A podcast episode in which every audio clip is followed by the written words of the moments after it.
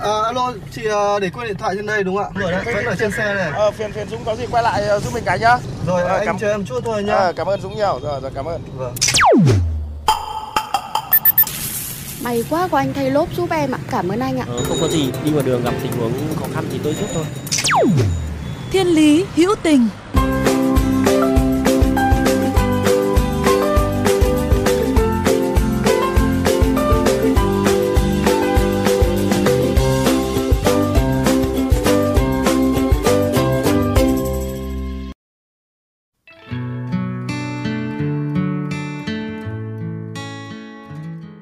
Xuất thân là một người sinh ra và lớn lên ở vùng cao. Sau này được đi học và hiện đang sinh sống ở Hà Nội, nên chị Nguyễn Thị Giang Như, sinh năm 1985, đã có cơ hội chứng kiến và thấu hiểu với những khó khăn, vất vả của bà con vùng cao khi phải xuống miền xuôi chữa bệnh. Và cũng bởi vì lo sợ bà con không biết đường đi, không biết tiếng kinh, thậm chí không biết chữ, sẽ dễ bị kẻ xấu lừa gạt, mà hơn 10 năm qua, chị Như đã tình nguyện làm cầu nối, đồng thời vào bệnh viện chăm sóc miễn phí những bệnh nhân vùng cao xuống Hà Nội trị bệnh. Ngoài nhận chăm sóc bệnh nhi người dân tộc thiểu số, chị Như còn tình nguyện chăm sóc cả bệnh nhân lớn tuổi có cuộc sống khó khăn. Lâu dần, những hoạt động thiện nguyện của chị cũng được khá nhiều cơ quan, đoàn thể tại các tỉnh vùng cao biết đến. Để giờ đây, mỗi khi địa phương có người nghèo xuống Hà Nội điều trị, họ lại liên hệ nhờ chị Như hỗ trợ chăm sóc.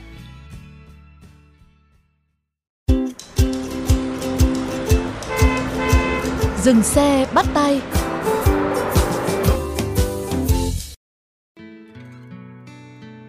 Chị Như kể rằng điều đã thôi thúc chị phải làm công việc thiện nguyện này. Đó là do một lần chị đã biết đến câu chuyện của một cặp vợ chồng phải bán đi con trâu của gia đình để lấy tiền đưa đứa con bị ung thư võng mạc xuống Hà Nội chữa bệnh. Nhưng chỉ vừa đến cổng bệnh viện thì cả hai đã bị kẻ gian lừa hết sạch tiền. Không biết chữ, không nói được tiếng kinh. Đôi vợ chồng chỉ đành ôm con trở về bản chờ chết. Nên từ ấy chị đã luôn cố gắng hỗ trợ những trường hợp bà con là dân tộc thiểu số xuống Hà Nội chữa bệnh, để bà con không bị kẻ xấu lừa gạt. Mỗi khi được ai đó gửi gắm bệnh nhân, thì bất kể lúc đó là đêm hôm hay sáng sớm, trời đang nắng hay mưa, thì chị cũng đều đến bến xe đợi sẵn, rồi đưa họ vào bệnh viện, làm các thủ tục thăm khám. Nếu bệnh nhân đến tái khám, có thể về trong ngày, chị sẽ cố gắng dậy thật sớm, ra bệnh viện xếp hàng, lấy số để bệnh nhân được khám sớm. Còn trường hợp bệnh nhân phải nhập viện, sau khi giúp lo mọi thủ tục, chị sẽ vừa chăm sóc, vừa hướng dẫn người nhà bệnh nhân chăm lo cho người bệnh. ấy thế mà lắm khi chị vẫn phải nhận lại những điều tiếng không hay về cho bản thân khi làm công việc này. Chị kể, có rất là nhiều người thì ờ, nói mình là trước trước thì ăn ở không ra gì, gây thù chốt oán với tất cả mọi người, nhiều người, nên là kiếp này thì ờ, mình phải trả nghiệp lại. Rồi ờ, khi mà mình vào viện về thì thì có nhiều ý kiến nói là mình nó mang virus vi khuẩn mang bệnh truyền nhiễm các thứ về cho gia đình, cái này, cái kia rồi uh, nói mình là con người mình không chăm để đi chăm con người. Xong rồi uh, vào viện thì đầu tiên thì các bác sĩ lại có hiểu lầm. Cứ nghĩ là mình giống như kiểu là làm để có công gì đó. Cũng có rất là nhiều thứ. Thế nhưng mà uh, mình gạt bỏ mọi thứ thôi. Tại vì là lâu dần thì mọi người cũng sẽ hiểu. Nếu mà cứ nghĩ đến các cái ý kiến trái chiều xung quanh ấy thì cũng thấy buồn lắm cũng thấy tủi thân lắm. Nhưng mà sau rồi lại thôi mọi khó khăn thì gạt lại ông cố gắng để, để hỗ trợ giúp đỡ cho bà con thôi.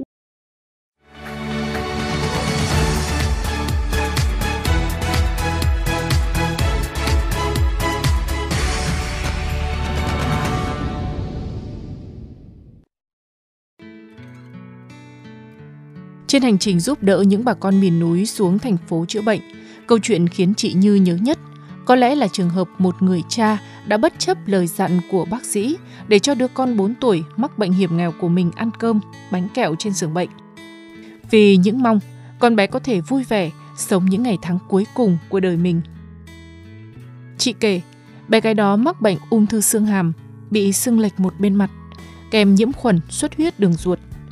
Biết chị là người thường xuyên hỗ trợ chăm sóc miễn phí người bệnh, nên các bác sĩ đã liên hệ nhờ chị vào viện chăm sóc cho bé. Vì đã 3 ngày trời, cha cháu không biết cách vệ sinh cho con. Khi vào phòng bệnh của bé, chị thấy bé đang ăn cơm, Nhưng khi bé nhai thì máu trong miệng đồng thời tràn đầy ra áo. Chiếc áo thì cũng dính đầy máu, dịch mù của nhiều ngày mà khô cứng lại.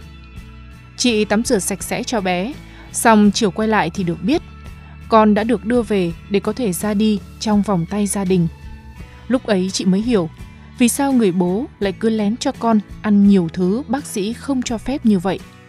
Có lẽ vì linh tính của một người cha, anh biết được con mình không còn nhiều thời gian nữa nên chấp nhận để mọi người hiểu sai về mình mà chiều theo ý con. Một lần khác, khi đến Viện Nhi Trung ương để hỗ trợ cho một trường hợp, chị lại vô tình thấy một đôi vợ chồng người Hơ Mông cứ đứng mãi ở góc bệnh viện, trên lưng điệu một đứa bé đã mệt lả đi rồi.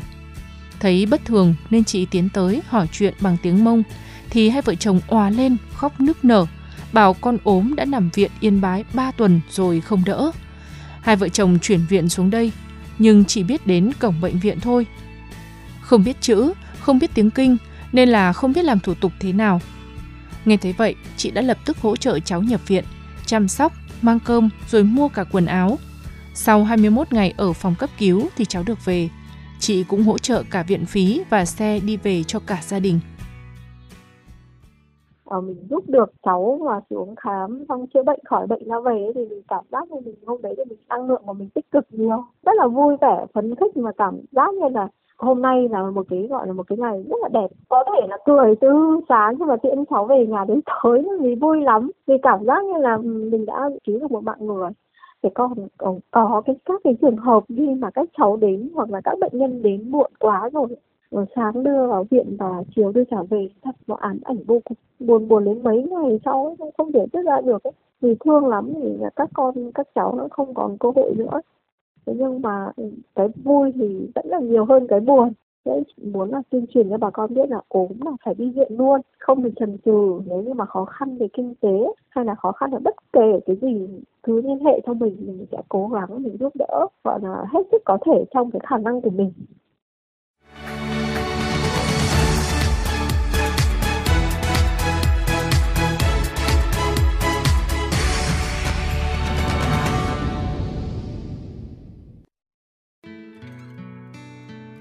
Ngoài công việc vào bệnh viện chăm sóc, hỗ trợ bệnh nhân có hoàn cảnh khó khăn, người dân tộc thiểu số sống ở vùng cao, chị Như còn thực hiện nhiều hoạt động thiện nguyện khác.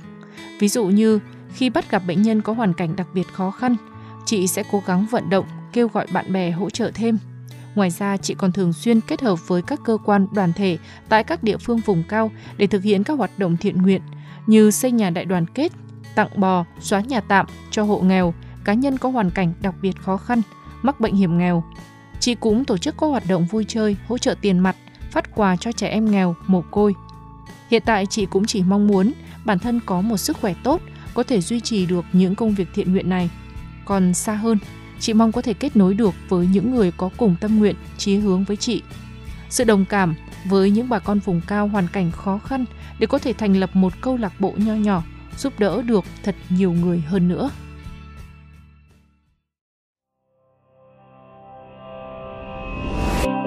nhìn lên cao và tôi thấy từ nơi hoang vu phương trời xa ấy, đỉnh núi cao kia như đang vẫy tay chào.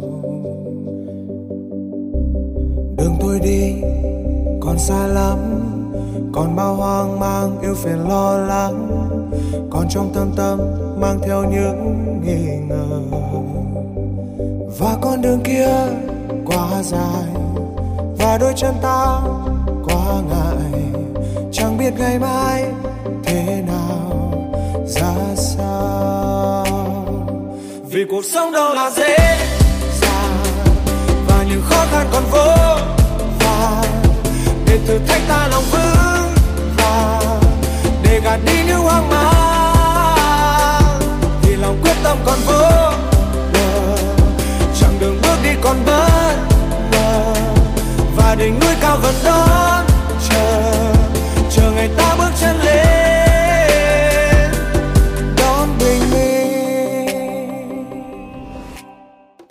các bạn thân mến nếu trong những phút giây của cuộc sống thường ngày hay trên những con đường mà các bạn đi qua có những câu chuyện khiến các bạn nhớ mãi về tình người tình yêu cuộc sống rất mong các bạn hãy chia sẻ với chúng tôi qua fanpage thiên lý hữu tình hoặc email thiên lý hữu tình fm91 a gmail.com. Chương trình phát sóng chiều thứ ba, phát lại chiều thứ năm hàng tuần trên kênh VOV Giao thông.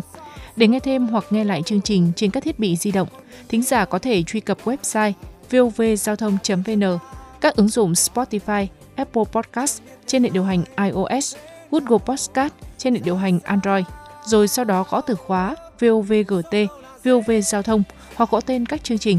Xin chào và hẹn gặp lại quý vị và các bạn trong những chương trình tiếp theo.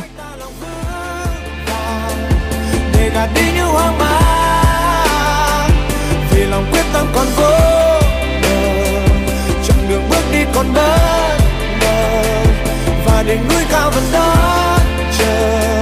Chờ ngày ta bước chân lên.